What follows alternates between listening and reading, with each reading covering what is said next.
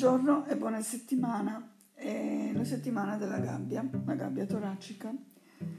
E dopo la colonna vertebrale, che è parte integrante dello scheletro assile, subito sotto il cranio, adesso vediamo lo scheletro del torace, che è formato da parti ossee e cartilaginee, importante perché racchiude organi vitali quali i polmoni e il cuore, ed è costituito da 12 vertebre toraciche, abbiamo detto, 24 coste, 12 per parte, lo sterno che in avanti le chiude.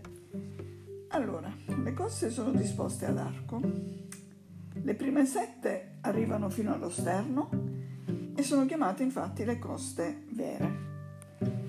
E lo sterno si trova proprio davanti al cuore. E dunque, tornando invece alle coste, l'ottava, la nona e la decima si articolano con l'estremità della settima attraverso cartilagini. Le ultime due invece sono libere, fluttuanti, assolutamente false, diciamo. E per quanto riguarda